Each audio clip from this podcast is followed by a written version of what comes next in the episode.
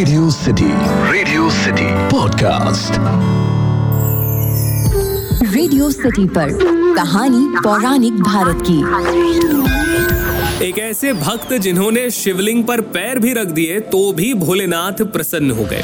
Radio city पर अखिल के साथ हैं आप, और ये है कहानी पौराणिक भारत की, जहाँ पर आज मैं आपको कन्नप्पा नयनार की एक लोक कथा सुनाने वाला हूँ। आप ध्यान से सुनिएगा। इस कथा में कन्नप्पा नयनार एक आदिवासी भील है, जो भगवान भोलेनाथ को बहुत मानते हैं, लेकिन उन्हें पूजा करने का तरीका और नियम नहीं पता रहता है। तो ये कभी मांस के द्वारा, कभी शहद के द्वारा, जो इनको मिलता, वो भोलेनाथ को शिवलिंग पर अर्पित करते।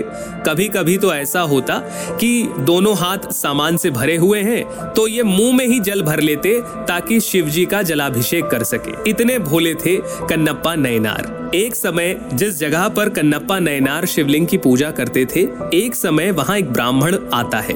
कुछ लोग कहते हैं कि ब्राह्मणों का समूह आता है।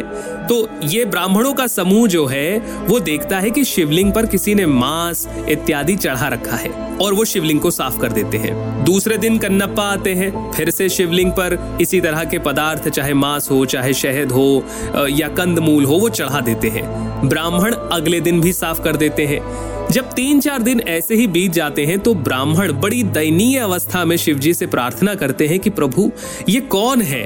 हम साफ़ सफ़ाई करते हैं और ये आपको अशुद्ध कर जाते हैं। जिस पर एक आकाशवाणी होती है कि ये मेरे अनन्य भक्त कन्नप्पा है। अगर आपको उनकी भक्ति देखनी है तो आज छिपकर मंदिर में रहे। जिसके बाद ये ब्राह्मण जो है, वो जगह छिपकर कन्नप्पा का इंतज़ार करने लगते हैं।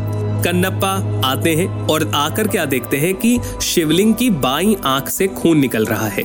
पहले तो वो थोड़ा औषधि लगाते हैं, लेकिन जब उससे कुछ नहीं होता तो वो अपने तीर से अपनी बाई आँख निकाल कर शिवलिंग पर लगा देते हैं। खून रुक जाता है। थोड़े समय के बाद शिवलिंग की दाई आँख से खून निकलना शुरू हो जाता है। कन्नप्पा तुरंत अपनी दाई आँख निकालने ही वाले होते हैं कि उनके मन में विचार आता है कि अगर मैंने दोनों आँखें निकाल दी तो मुझे कुछ दिखेगा ही नहीं। फिर मैं दाई आँख कहाँ लगाऊँगा? ऐसा सोचकर वो अपना पैर शिवलिंग के ऊपर दाई आँख के पास रख देते हैं, ताकि जब वो दाई आँख निकाले तो उस पैर के सहारे उस आँख को सही जगह पर लगा सके। और ऐसा करते ही भगवान भोलेनाथ उनसे इतना प्रसन्न होते हैं कि प्रकट होकर उन्हें दर्शन देते हैं और उन्हें तार देते हैं। तो यह है शिवजी के भक्त कन्नप्पा नयनार की कहानी। आशा करता हूँ आपने आज से पहले ये कहानी शायद ना सुनी हो।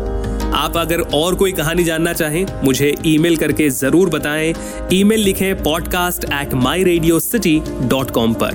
फ़िलहाल के लिए इतना ही। सुनते रहिए रेडियो सिटी रेडियो सिटी पर कहानी पौराणिक भारत की।